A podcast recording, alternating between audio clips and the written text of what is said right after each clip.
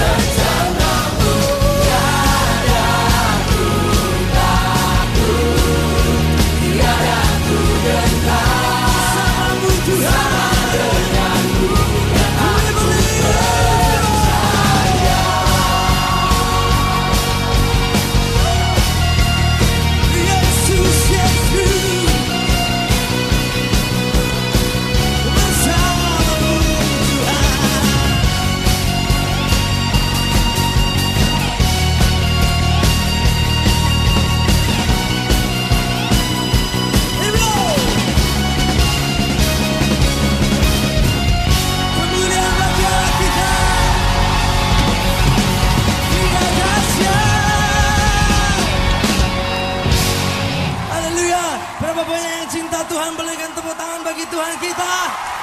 Amin. Tiada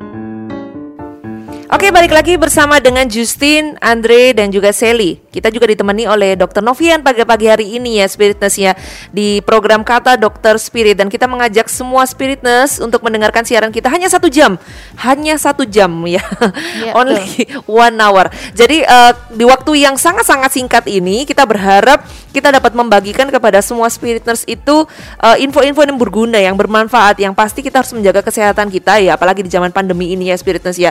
Zaman pandemi ini kita benar-benar harus eh, ekstra dengan kesehatan kita. Kita harus memperhatikan apa yang harus kita lakukan dan apa yang tidak boleh kita lakukan itu harus kita jalankan, terutama untuk protokol kesehatan. Dan kita mengajak semua spiritness juga untuk bisa bergabung dalam acara kita pagi hari ini. Hari ini kita membahas tentang kesemutan, bener ya dok ya? Iya. Bukan benar. bukan karena digigit semut ya kesemutannya, bukan ya dok ya? kalau kalau uh, pada umumnya mungkin kalau uh, orang yang lebih ngerti itu geringgingen ya. Ya. geringgingen. Tapi mungkin uh, Ya. bahasa Indonesia yang baik dan benar itu kesemutan, benar ya dok ya. Dan Spiritus bisa bergabung bersama dengan Iya. kita.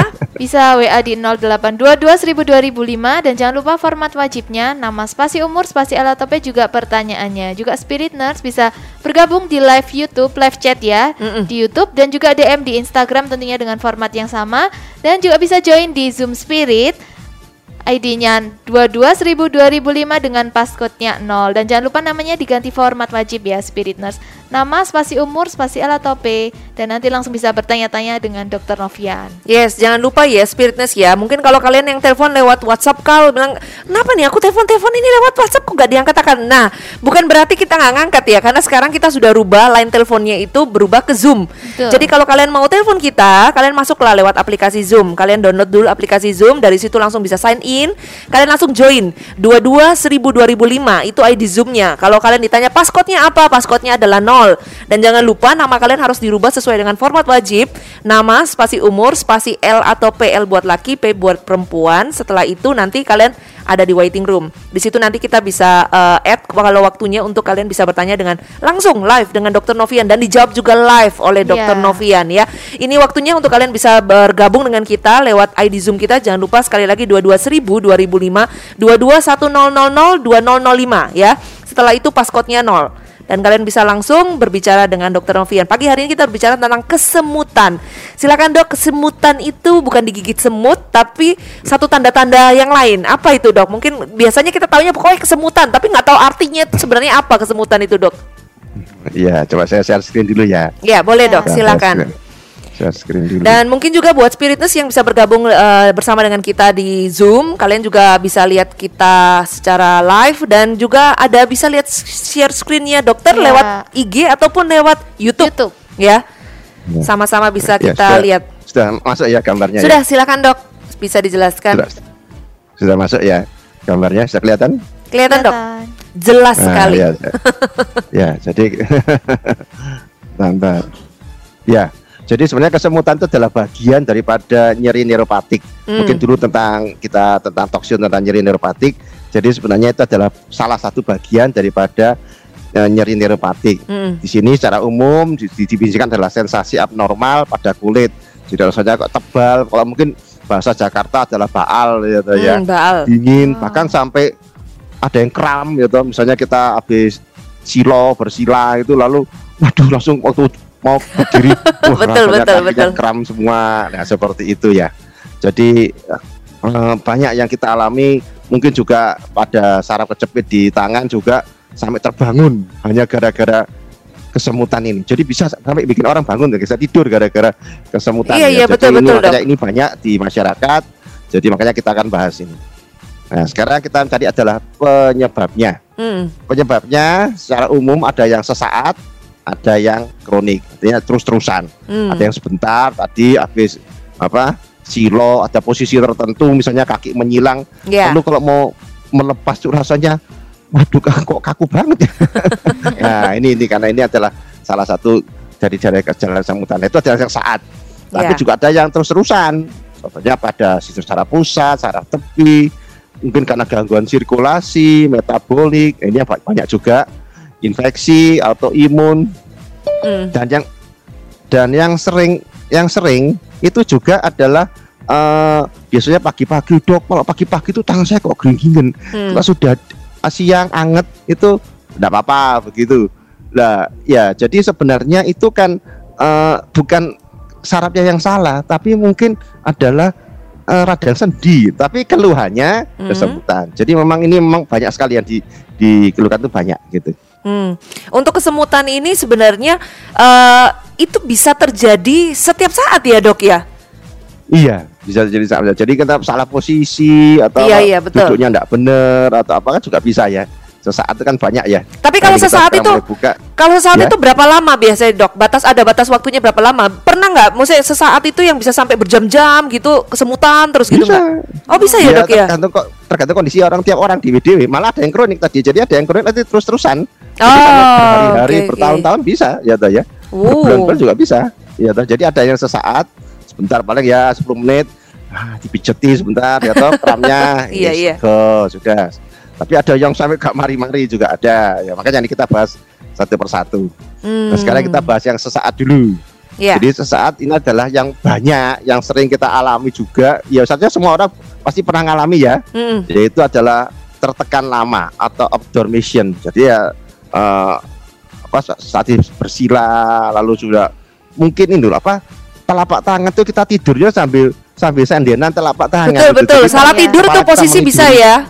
Nah itu bikin saraf kecepit itu. Nah lalu kram semua kaki beringgingan nah seperti itu. Kalau geringgingen itu kalau atau kesemutan itu yang biasanya kita rasakan nih kalau yang di kaki itu biasanya kan apa ya, Dok? Nah, banyak ya tadi banyak bersila tadi itu loh. Atau misalnya yang aduh nerangkannya gimana ya? Jadi kalau kita eh, kaki yang di, disilangkan itu ah, ah, ah. nah, biasanya pada perempuan, biasanya perempuan ya biasanya ya. Iya. Nah, itu kan lalu waktu mau ke- di- dilepaskan apa itu sil apa kakinya yang disilangkan itu waduh rasanya kok kram banget ya. Nah, seperti itu. Oh, gitu. Itu karena ada saraf yang kejepit ya, Dok ya. Iya, selain itu juga ada pendukung-pendukung yang lain. Hmm. Contohnya seperti mungkin kekurangan vitamin atau apa sehingga makanya tiap orang di WDW ada yang cepat, ada yang lambat. Hmm. Gitu ya.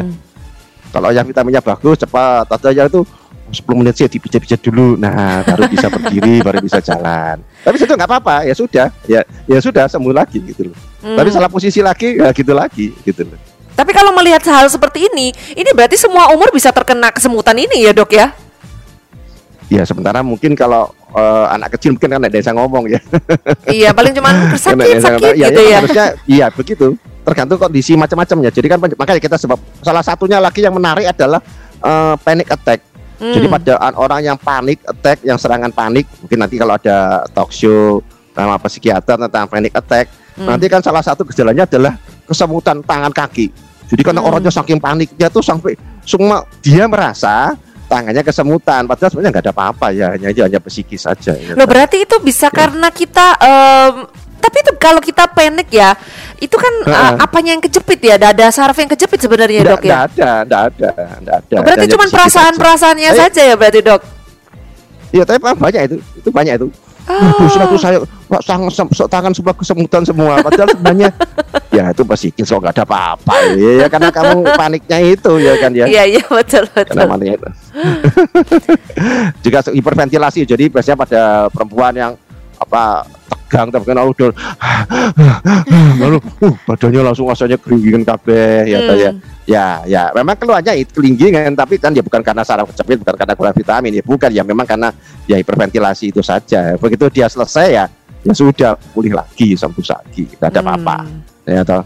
Yang menarik lagi adalah kalau dia misalnya serangan stroke sesaat. Ini TIA Oh, adalah oke. serangan stroke sesaat oh ya di atas juga tandanya whiplash injury. Jadi misalnya habis kecelakaan Hmm. mungkin juga bisa. Jadi ini ini kecelakaan ya. Habis kejang lalu dehidrasi. Dehidrasi itu sebenarnya bukan ini. Jadi karena sudah agak shock ya. Jadi kalau sudah orang sudah kekurangan cairan Hmm. sudah shock misalnya mencet-mencet itu ya ya rasanya lemes KB biasanya keluarnya bukan kesemutan ya badannya lemes dulu. Tapi pasti kalau ditanya apa tangannya kesemutan? Iya tapi Hmm. tapi biasanya pastinya bukan mengeluh itu mengeluhnya Hmm. adalah badannya lemes KB gitu Oh, cuman merasa karena eh, lemas saja badannya gitu ya, Dok ya? Iya iya iya kan dehidrasi ya puyeng lemas Iya, iya, itu kan betul. ya karena kurang cairan ya tuh diobati dehidrasinya ya sembuh sempurna sudah tidak ada apa-apa lagi tuh. Ini yang menarik, Kalau Dok. aliran Kalau ada al- aliran darah kurang, ini berarti orang yang kurang darah gitu maksudnya, Dok?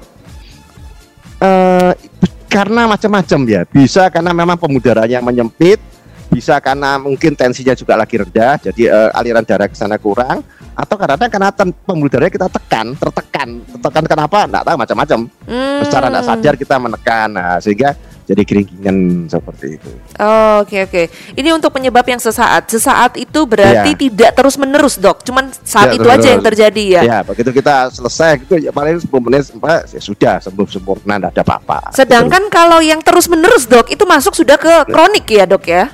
Ya itu masuk kronik gitu. Berarti terus terusan artinya diapakan saja ya tetap ya masih keringgingan juga. Nah, itu. Itu. Nah, macam-macam ya. Kita coba lihat yang kronik ya. Ada salah satu penyebabnya adalah di sistem saraf pusat, Hmm. misalnya kena stroke. Nah, kena stroke-nya kebetulan bagian sensoris. Jadi ya Oh. selamanya separuh badan ya keringgingan ya toh ya. Waduh, Ada lagi yang selamanya Iya. rasa geringgingan itu tapi terus menerus dok atau mungkin ada saatnya Iya, terus berhenti. Ya kalau dilupakan ya ya lupa, tapi begitu tenang lagi, nah, mikir lagi lah, kumat lagi. gitu. Soalnya kerasa kesemutan itu sesuatu hal yang sebenarnya eh, cukup mengganggu loh dok, membuat Mengganggu, tidak nyaman. betul. Iya, apalagi kalau ketika namanya thalamic pain. Jadi yang kena adalah talamus, maka dia menjadi thalamic pain. Jadi separuh badan tuh jadi enggak jadi aneh gitu loh rasanya. Bisa Ah, seperti oke. umup lah, bisa seperti kok aneh ya karena sana kiri kok beda lah seperti itu. Jadi jadi eh, terus menerus. Jadi selamanya begitu dia bisa main volley, dia bisa lari-lari. Hmm. Tapi kalau sudah tenang gitu, nah lalu mana enggak mau ada, ada perhatian, nah mikir mikir yang ini lagi. Oh, jadi oke, separuh oke. gitu ya. Jadi kerasanya itu waktu memang kita benar-benar mau fokus untuk rasakan sebenarnya ya dok ya. Kalau kita tidak Iya, eh, kita dipikir, melakukan ya, kegiatan ya, yang lain tidak terasa. Kalau nggak dipikir ya enggak. Dari pikiran Iya. berarti Sally ya. Hati-hati kamu berpikir. Jangan berpikir kesemutan. Nanti kamu bisa Kesemutan, kesemutan. Lanjut dok, silakan. Penyebab kronik yang lain. Nah, lalu juga ya seperti contohnya tumor otak. Ini saya ada pasien kan dari timur ya dari Banyuwangi sana. Jadi dia sudah berobat di penyakit dalam sama penyakit saraf di sana tambah lumpuh. Sudah rasanya kesempatan kok jadi tambah lumpuh. Wah Hmm. marah-marah. Lalu ingat saya dia ke Surabaya. Wah ini hati-hati tumor otak Eh, tapi gini kita buktikan dulu. MRI dulu. Hmm. Oh, di MRI betul. Ternyata emang adalah tumor otak ya sudah bu ini gimana? Ikhlas saja di Amerika juga nggak dioperasi. Lalu dia bilang Loh dok ini kan sebenarnya keluhannya hanya geringingan di kaki saja toh dok lah kenapa ujungnya jadi tumor otak nah ya, susah saya ngomong jadi makanya hati-hati eh, kesemutan jadi masalah sangat serius ya Ya. jadi masalah yang sangat serius demikian juga trauma kepala ensefalitis ini radang otak, otak karena nah pada saat ensefalitisnya kan ya nggak sadar tapi ketika sudah sadar sarafnya kan sudah eh, otaknya kan sudah setengah rusak ya sudah Iya. tidak normal lagi ya Betul, ya. betul, nah betul. kalau kena sensorisnya ya rasanya kesemutan separuh badan dan itu terus terusan ya toh Hmm, hmm, hmm. ada lagi juga lumbal spinal stenosis ini karena eh, di tulang belakang itu menyempit sehingga menjepit eh, sum-sumnya atau sarafnya di tulang belakang Hmm. ada lagi seperti stroke itu adalah multiple sclerosis jadi ini autoimun di Indonesia tidak banyak yang banyak itu di Eropa sana banyak di sini saya tidak Oh. ketemu banyak pasien multiple sclerosis Yang auto karena autoimun ini ya dok ya. autoimun juga ya autoimun tapi di otak yang rusak otak Hmm. Oke. nah obatnya adalah eh, hawa, bikin hawa dingin jadi kalau multiple sclerosis itu saya ada pasien jadi memang kamarnya dibikin jadi kulkas Waduh. karena dengan hawa, hawa dingin sembuh dia Oh. tapi kalau hawa panas kumat Oke oke oke. Jadi bisa bisa diatasi kalau eh, suhunya itu, itu dingin. di kamar iya dibikin dingin Hmm. itu obatnya memang. salah satu yang yang saya kita kerjakan adalah kamarnya dibikin jadi as, eh, kulkas gitu. Loh Jadi dok ini untuk semua kesemutan kok. atau hanya untuk yang multi multiple sk- sclerosis? Iya, yang multi FS ini. Jadi multiple sclerosis ini. Jadi obatnya salah satu. Kan ini kan juga sistem seperti stroke kan. Iya iya Bisa disembuhkan. iya. Jadi obatnya cuma jadi hawanya harus dingin gitu. Oh. Makanya kamar dibikin jadi kulkas. Oke oke oke oke.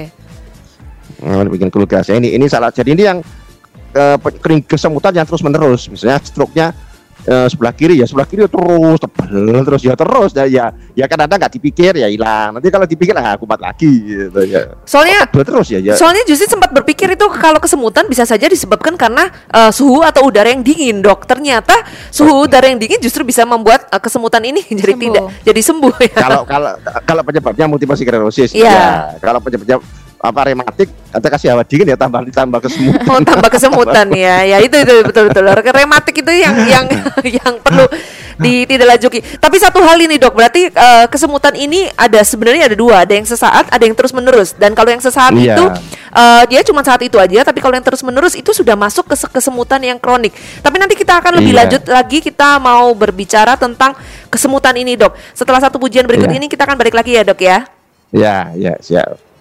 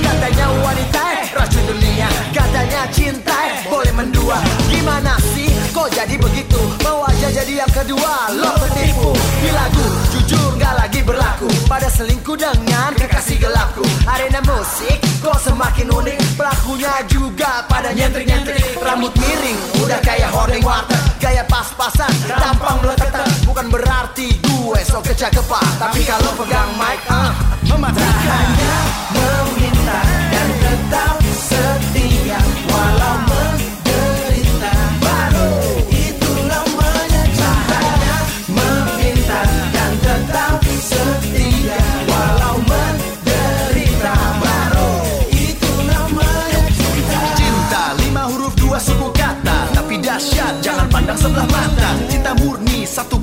perbedaan. Cinta suci tentramkan perasaan. Sejati memberi dengan tulus. Gak pakai pamrih apalagi akal bulus. Meski disakiti tapi tetap jalan terus. Walau jalan hidup tidak selamanya mulus. True love gives more than it takes. Love forgives all your mistakes. Tidak angkuh, dendam dan cemburu buta. Kelembutannya ah, sembuhkan luka. Love is patient, love is kind. It never ends till the end of time. Bila demi cinta seorang rela mati Maka pasti itulah cinta sejati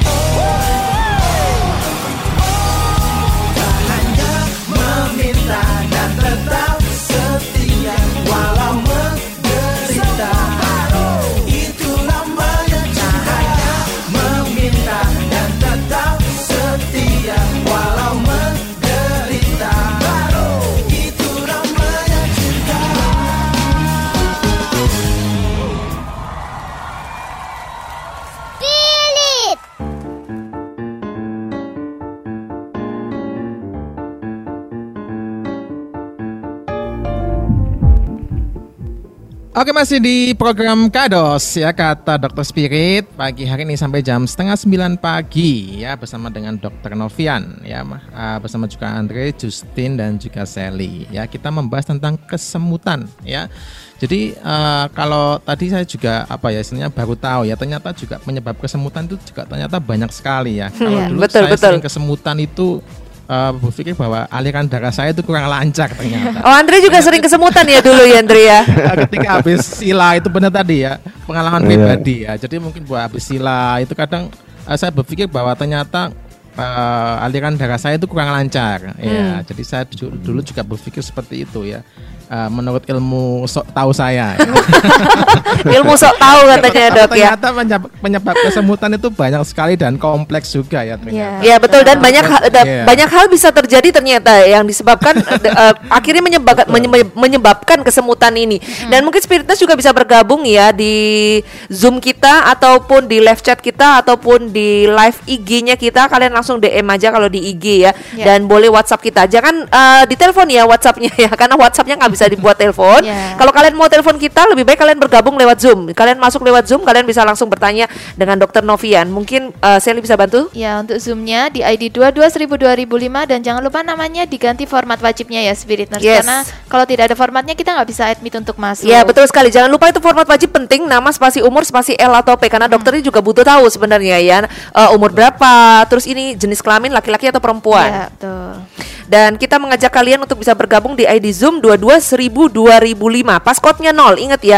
Jadi waktu kalian masukkan ID Zoom kita 22 1000 2005, mungkin kalian ditanya passcode-nya apa? Ini passcode-nya 0 ya, gampang banget. Jadi kalian bisa langsung bergabung dengan kita bersama dengan Dr. Novian, juga akan langsung boleh bertanya-tanya tentang problem yang mungkin sekarang ini spiritness lagi eh, alami. Iya. Yang atau mungkin tidak hanya spiritness ya, mungkin ada keluarga atau orang tua atau teman-teman atau mungkin pernah dikasih tahu, "Ah, aku sering geringgingan ini karena apa?" gitu ya. Nah, kalian langsung tanya sama Dokter Novian. Kita lanjut tadi, Dok. Silahkan eh, Iya. Tadi kalau kita sudah tahu tentang ada yang sesaat, ternyata kesemutan itu ada juga yang terus-menerus. Iya. Iya. Jadi eh, mungkin jawab pertanyaan mungkin mungkin kita bisa jawab pertanyaan. Oke oke mungkin. boleh. Eh, ini ada dari Ibu Ana. Dia mau tanya dok, eh, saya punya saraf leher kejepit dan karena situasi sekarang ini, jadi sudah empat bulan tidak terapi. Jadi mungkin karena pandemi dia nggak terapi lagi dok. Dan tangan saya sering pegal. Apa itu dari sa- saraf leher yang kejepit itu? Dan apa olahraga untuk saraf kejepit di leher dan apa bisa sembuh? Terima kasih. God bless you. God bless you juga buat Bu Ana. Iya, jadi selamat pagi Bu Ana. Jadi untuk yang keluhan saat leher kejepit memang harus ada buktinya dulu ya. Harus ada MRI-nya, ada rongsennya bahwa membuktikan bahwa memang benar itu ada saraf terjepit. Namun dari pengalaman saya sendiri sebenarnya saraf terjepit itu tidak harus di leher, tapi juga bisa di pundak juga bisa, juga bisa eh, di dekat siku juga bisa, di eh, pergelangan tangan juga bisa. Jadi emang kita harus buktikan dulu eh, sebenarnya itu kesemutannya di mana sih sebenarnya? Apakah benar di situ kah? Hmm. Dari begitu banyak pasien yang pengalaman saya, kok yang benar-benar eh, saraf terjepit le- leher itu tidak banyak, tidak banyak. Yang banyak malah kebanyakan pada di pundak karena pundak itu kaku. Nah, di situlah juga saraf terjepit dan itu meng- meng- keluhannya kesemutan di tangan juga. Oh, Lalu juga oke. di di siku juga ada. Itu kejepit di situ. Hmm. Ya memang olahraganya enggak ada ya. Ya kejepitnya kita pisahkan. Jadi yang yang menjepit saraf yang terjepit itu kita kita pengkang dengan air. Jadi kita namanya hidrodiseksi memisahkan yang menjepit dengan yang terjepit. Hmm. Nah, dengan kemudian memang benar-benar bebas dari jepitan. Sudah itu yang kita kerjakan. Oh, jadi itu eh, bisa dilakukan harus konsultasi dulu tapi kan ya dok? Iya, kita cari sarafnya di mana, lalu kita suntik di situ. Kita suntik air, maksudnya itu adalah untuk memisahkan yang terjepit tadi gitu. Oh, yang disuntik malah air ya dok ya? Iya, pokoknya cairan yang untuk, membuka tadi. Jadi kan ini kan misalnya ini ini ototnya menjepit begini ya. Nah, ini Iya, kita kita suntik di, di air nah terbuka. Nah, sehingga kan dia Oh. ada jarak terpisah. Nah, enggak, enggak terlalu terjepit lagi Kalau ibu- itu. kalau ibu Ana kalau ini- di daerah otot. Ini kalau Ibu Ana kan dia bilang kalau dia sudah empat bulan ini tidak terapi, berarti selama ini kan dia ada terapi mungkin untuk saraf kejepitnya itu dok. Nah iya, itu te- terapi tidak mungkin juga di leher kan. Yang Oh. paling juga di tempat lain. Jadi saya rasa ini hanya eh istilahnya nyeri dilawan nyeri, kesemutan dilawan kesemutan sebenarnya ya. toh. Oh, yang problemnya itu. sendiri ya saya belum tahu karena memang eh, memang secara umum pasien bilang ini pasti leher saraf terjepit. Iya, tapi apakah betul di leher? Ya nanti diperiksa dulu, dipastikan dulu ya. mesti dicari tahu lagi ya dulu. dok ya. Apakah di situ? Kadang-kadang kok malah bukan di situ. Kebanyakan malah di di tempat lain. Contohnya di pundak sini juga ada. Itu kalau Hmm. kita kita lemaskan di situ, loh kok hilang? Berarti memang di situ sebabnya. Kadang-kadang juga di eh, dekatnya siku situ juga ada juga yang di pergelangan tangan. Jadi di pergelangan tangan tuh sakitnya sampai ke atas juga bisa. Oh, Di seperti itu tugasnya ya dokter dok. saraf untuk mencari di mana sumber masalahnya. Itulah kita harus mencari. Terus- apa betul di sini ta? Apa betul di situ ta? Gitu loh. Terus kalau kayak gitu dok, apa memang harus diterapi? Atau harus di, eh, maksudnya harus di kayak seperti tadi dokter bilang harus diatasi itu? Atau eh, Iya. kayak ta- tadi dokter ibu eh, ibu Ana bilang itu apa bisa dengan olahraga saja sembuh? Rasanya kok nggak bisa ya rasanya. Terapi aja sebenarnya kan hanya istilahnya eh, nyeri dilawan nyeri itu aja. Atau Hmm. kesemutan dilawan kesemutan. Karena kan sebenarnya masalah sebenarnya kan tidak ter- tidak teratasi kan. Oh, Masalah yang sebenarnya misalnya terjepitnya di mana? Nah, itu Mhm. dipastikan dulu pertama di mana? Apakah betul di leher? Apakah bukan di tempat lain? Apakah mungkin di otot? Ataukah di mana? Nah, itu kita harus cari dulu. Itulah memang sedihnya eh, dokter saraf apalagi yang masuk dalam nyeri itu adalah itu seninya mencari dokter di mana sumber problemnya. iya iya nah, betul betul. ketemu itu, nah itu yang kita garap. Nah, ternyata oh jadi membaik ya. Memang karena penyebabnya sendiri yang kita atasi gitu loh. Tapi dengan diatasi seperti itu dok, Iya. 100% bisa sembuh ya dok ya? Iya, bisa sembuh. Ya, ya mungkin lebih lama dan juga le- eh, misalnya ada atrofi atau otot apa bisa jadi berkurang. Hmm. Karena kan itu kan bikin atrofi karena sakit terjepitnya sudah lama, lalu juga otot-otot mulai mengecil semua lah. Itu itu kita cegat kita rem, jangan jangan diteruskan. Hmm. Kalau tempat terapi ya terus jalan terus, proses berjalan terus. Memang keluhannya berkurang, tapi sementara proses yang lainnya berjalan terus. Akhirnya harus terapi terus menerus ya dok ya? Ya, tapi problemnya sebenarnya kan tidak diatasi. Tidak diatasi betul. Problemnya tidak teratasi, tapi ya terapinya harus dilakukan terus untuk Ya, untuk nah- nah, menghilangkan pegal atau kesemutan ya. Contohnya seperti otot mengecil dan lain-lain lain terjadi juga gitu. Oh, karena terapi yang terus menerus itu ya dok ya. Iya, karena masalah sebenarnya kan tidak, tidak, tidak teratasi kan. Dan Perlu kalau- diatasi gitu loh. Dan kalau sama Bu Ana ditanya apakah ada olahraga khusus untuk eh, bisa mengatasi saraf yang kejepit di leher ini dok? Ada nggak olahraga khusus? Iya. Mungkin lebih baik itu dokter pihak medik yang lebih lebih ahli ya. Saya kalau saya langsung saya terapi langsung di sebabnya. Kalau kalau yang olahraganya saya tidak begitu tahu. Oh, oke. Dokter pihak medik lebih lebih ngerti dari saya. Oke, Eh, semoga itu bisa menjawab semua pertanyaan dari Ibu Ana dan kalau mungkin ada yang kurang jelas silakan mungkin Bu Ana bisa lewat WhatsApp ya tadi itu ya. Iya, Bisa betul. WhatsApp kembali kepada kita di 0822 1000 2005. Ini dari Pak Yun. Dok, ada Iya. Pak Yun bilang eh, dadanya itu panas tapi badan tidak panas. Nah, itu apa karena GERD? Terus bagaimana jalan keluar? Apa perlu di endoskopi atau minum obat? Terus habis itu dia bilang telapak kakinya juga sering kebal di betis di, dan sudah beberapa tahun pasang pen. Di betis itu kaku gitu, kayak kebal gitu. Iya, iya. Iya. Jadi memang ini ada berapa banyak beberapa penyakit. Pertama dada panas. Mungkin ini adalah kita sebut dengan heartburn. Apa Hmm. itu heartburn? Jadi eh, asam lambung naik ke kerongkongan. Jadi naik ke atas sehingga dada terasa panas. Hmm. Memang kita harus buktikan bahwa memang bukan jantung, pokoknya bukan yang paru-paru, pokoknya ini hanya kerongkongan saja. Kita harus buktikan dulu. Oh, ternyata hanya memang di kerongkongan ada bagusnya kalau di endoskopi bagus jadi melihat eh, apa apakah sudah terjadi luka-luka di kerongkongan Hmm. halo apa tanya di luar oh, oh, Oh kelihatan ya? ya, kalau Obat ada mah, obat mah yang bagus obat mah aja ya. tapi yang bagus ya jangan generik ya yang yang paten Oke. karena eh, biasanya kalau generik gak mempan ya kalau untuk fase akut sebaiknya kita pakai yang paten dulu nanti kalau sudah satu bulan sudah enak nah, kita pakai yang generik gitu. Kalau tentang kakinya, telapak kaki yang ke- sering kebas kebal ini dok. Nah, ini saya nggak tahu pada ke, eh, kenyataannya mesti saya periksa dulu ya. Jadi kaki tebal di betis kaku. Apakah karena betis yang kaku tadi? Memang karena repotnya dia juga ada pasang pen. Apakah Hmm. pen ini yang bikin kaku? Ya saya mesti periksa dulu ya. Jadi eh, saya ini satu sisi atau dua sisi. Lalu apakah yang dipasang pen itu ta? Ya kalau dipasang pen itu ya memang ada benda aneh di situ mungkin. Jadi eh, apa? Jadi kaku ya mungkin ya mungkin. gitu. Ya saya belum tahu. Ini saya mesti periksa dulu. Oh iya, oke oke dok. Nanti biar Pak Yun bisa konsultasi lebih lanjut lagi dengan Dokter Novian ya, karena eh, untuk kasusnya Pak Yun ini mungkin harus konsultasi lebih banyak. Iya. Selain Iya. memang harus endoskopi, kalau tadi dokternya bilang ya, kalau mau endoskopi itu jauh lebih baik untuk bisa tahu ya dok ya. Iya, Tapi kalau hasilnya, ya, tapi tetap pengobatannya ya obat mah yang bagus tentunya. Mm, dan untuk kalau yang tentang eh, kakinya yang kebal itu mungkin bisa konsultasi lebih lanjut dengan Dokter Novian. Kita lanjut dok untuk eh, materi kita yang kesemutan. Ya, ya, saya masuk ke share screen lagi ya. Ya. Iya. Bentar, bentar.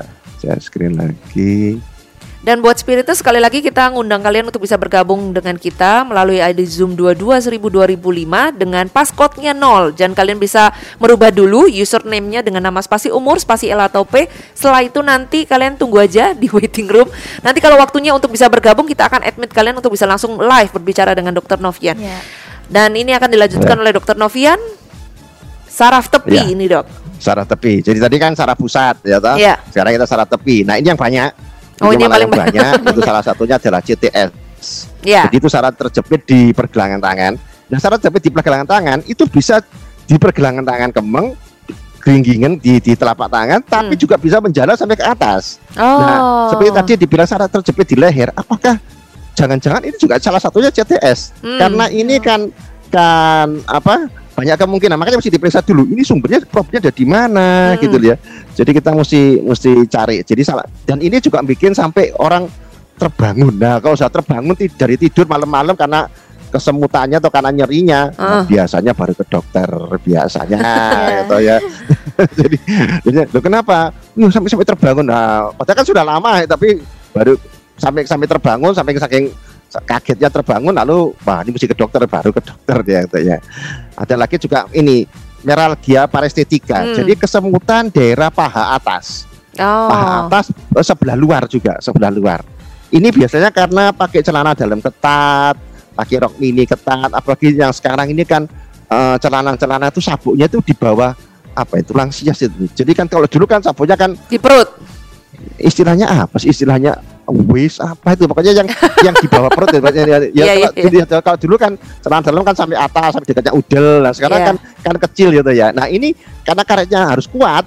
Nah tapi memang mungkin seksi bagus. Tapi ya sarafnya terjepit itulah meralgia parestetika jadi ini muda-muda remaja-remaja perempuan banyak. Nah, perhatikan Ya, itu atau Sally. juga Iya. yang menarik juga ini orang yang pakai korset yang sakit boyok lalu pakai korset. Hmm. boyoknya enakan tapi malah kena ini kena parestetika jadi supaya malah Oh. terjepit di selangkangannya Karena korset itu ya, Gitu. Dok ya.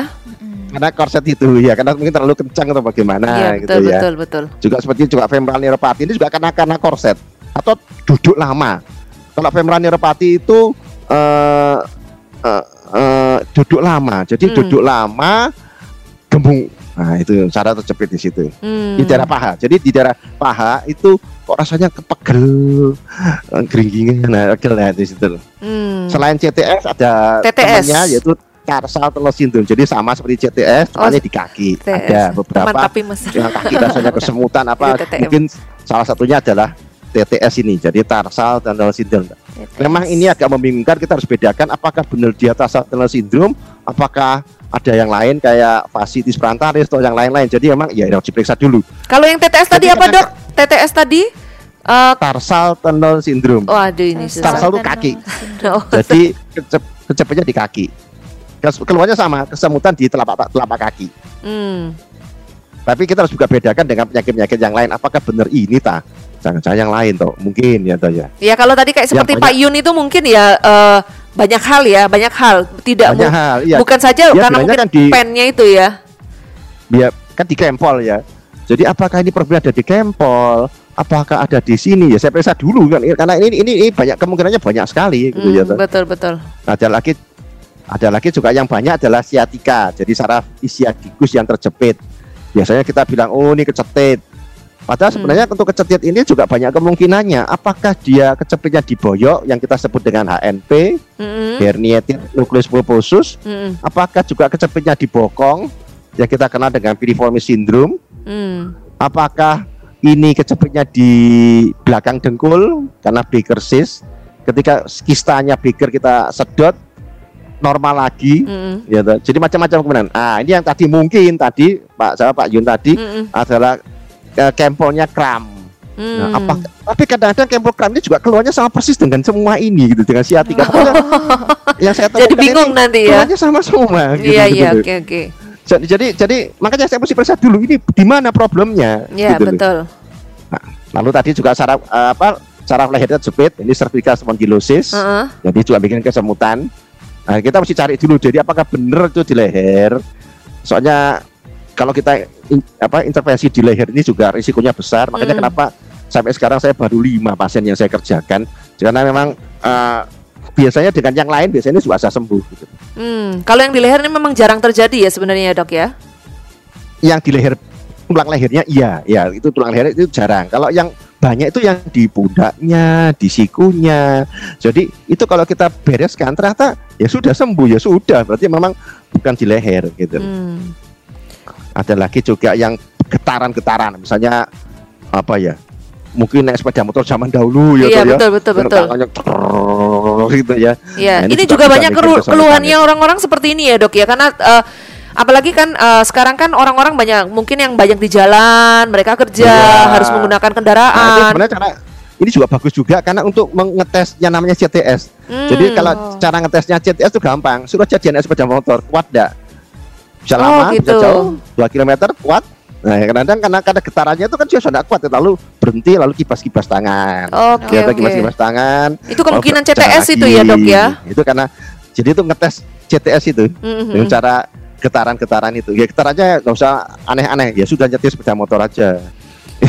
Kita kalau eh, yang yang biasanya kalau sepeda motor yang karena sepeda motor kelamaan yang nyetir lama. itu Iya, geringingannya yang ini yang lama. yang Jadi yang yang kaku-kaku yang model lama. Oh, mungkin oke, model oke, baru oke. mungkin sudah lebih enakan ya, sudah lebih enakan mungkin ya. Mhm.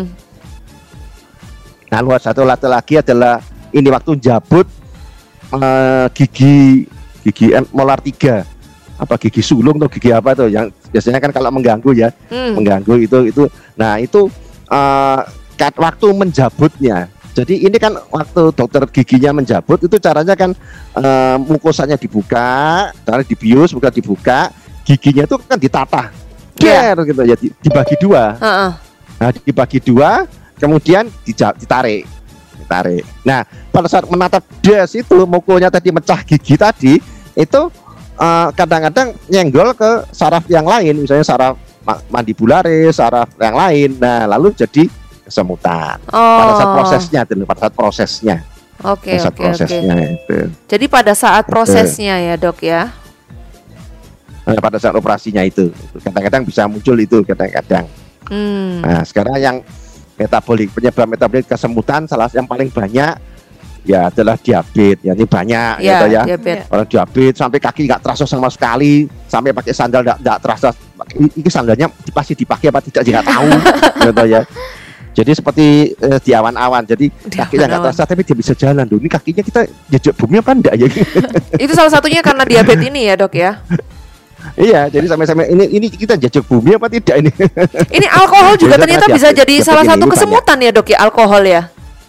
alkohol juga banyak cuma kan memang karena kita sini mungkin jarangnya minum alkohol jadi mungkin tidak terlalu banyak keluhannya Hmm. lalu penyakit-penyakit metabolik yang lain yang juga salah satu adalah menopause, Menopause. karena hormonal juga hipotiroid. karena elektrolit jadi kita tahu bahwa saraf itu bekerja lewat elektrolit yaitu natrium dan kalium kalau Oh. kadar natrium dan kalium di badan kacau ya kacau lah sarafnya itu lalu jadi Hmm. kesemutan Nah, salah satu lagi juga karena gagal ginjal kronis ini karena eh, apa ya ginjalnya rusak ya itu juga racun-racunnya itu meracuni saraf sehingga kerja saraf tidak bagus Oh, ini ini sebelum kita masuk nanti ke eh, infeksi sama pasca Iya. infeksi dok, Justin mau tanya dulu Iya. satu hal.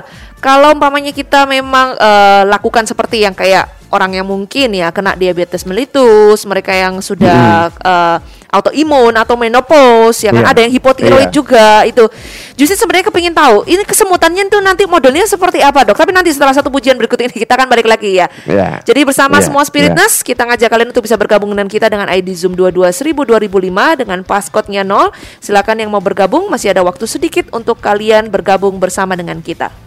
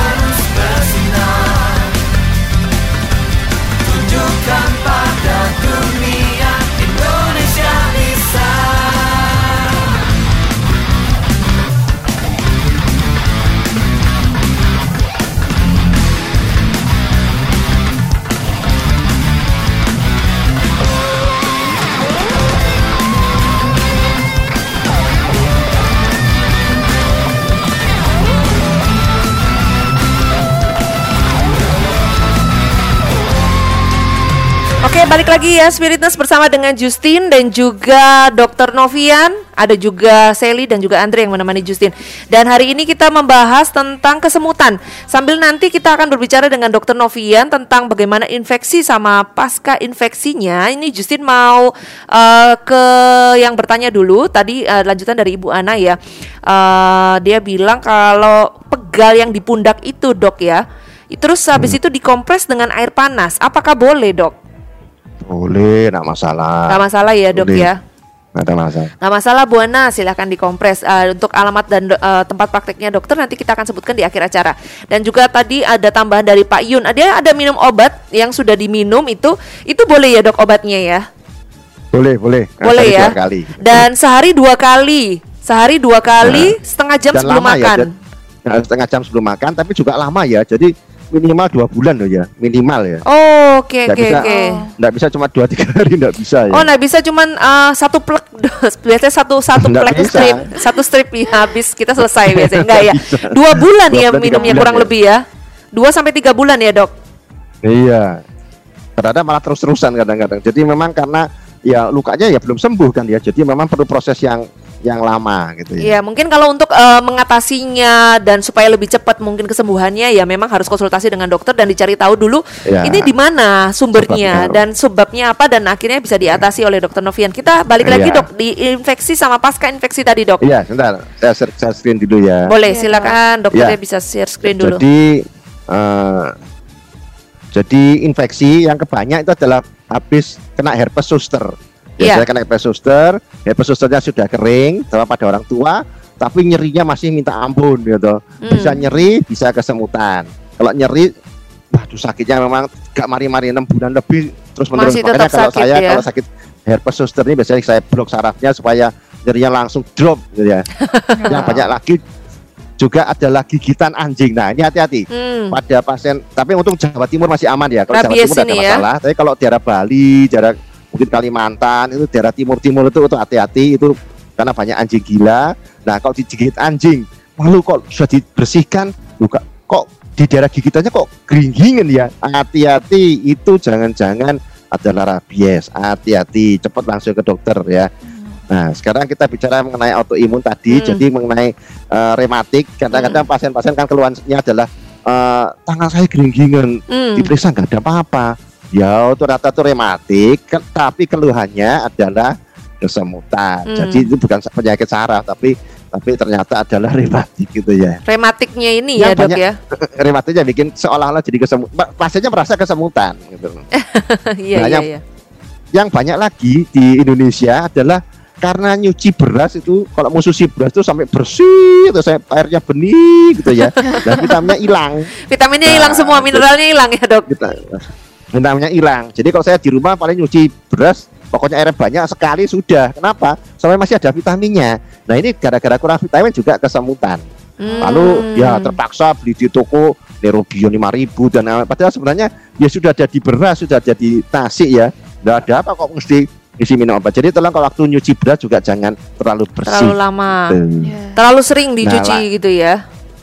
Nah, lain-lainnya seperti contohnya frostbite ya kita kan tidak ada tidak ada salju ya ya tidak ada keracunan obat-obatan juga bisa contohnya seperti merkuri arsen timah hitam itu banyak Ya, tapi nggak apa-apa dok. kalau di Mungkin dibahas sedikit Di tentang fr- frostbite-nya itu nggak apa-apa dok. Kita kan siaran didengar sampai di mana-mana ini dok. Luar negeri Iya. juga dengerin kita loh dok. Di sana kan ada salju. iya, dok. iya. Mungkin kalau salju Iya, juga bisa menyebabkan kesemutan ya dok ya. di daerah salju ya itu ya. Yang sampai sampai frostbite itu sampai hitam ya. Jadi sampai mati sampai harus diamputasi ya. Oh. ya kita tidak biasa uh, ada bersalju lalu kemudian uh, kena salju dingin sekali. Nah tangan-tangan sampai biru semua itu hati-hati. Itu juga ya tidak ada kes, ya tidak kesemutan saya sampai sampai nyeri ya. Hmm. sampai malah harus juga diamputasi terlepas dari jarinya. Yang banyak juga di daerah Kalimantan, terutama di daerah pertambangan emas, itu biasanya adalah keracunan merkuri. Pada saat apa? Merkuri. me- apa itu?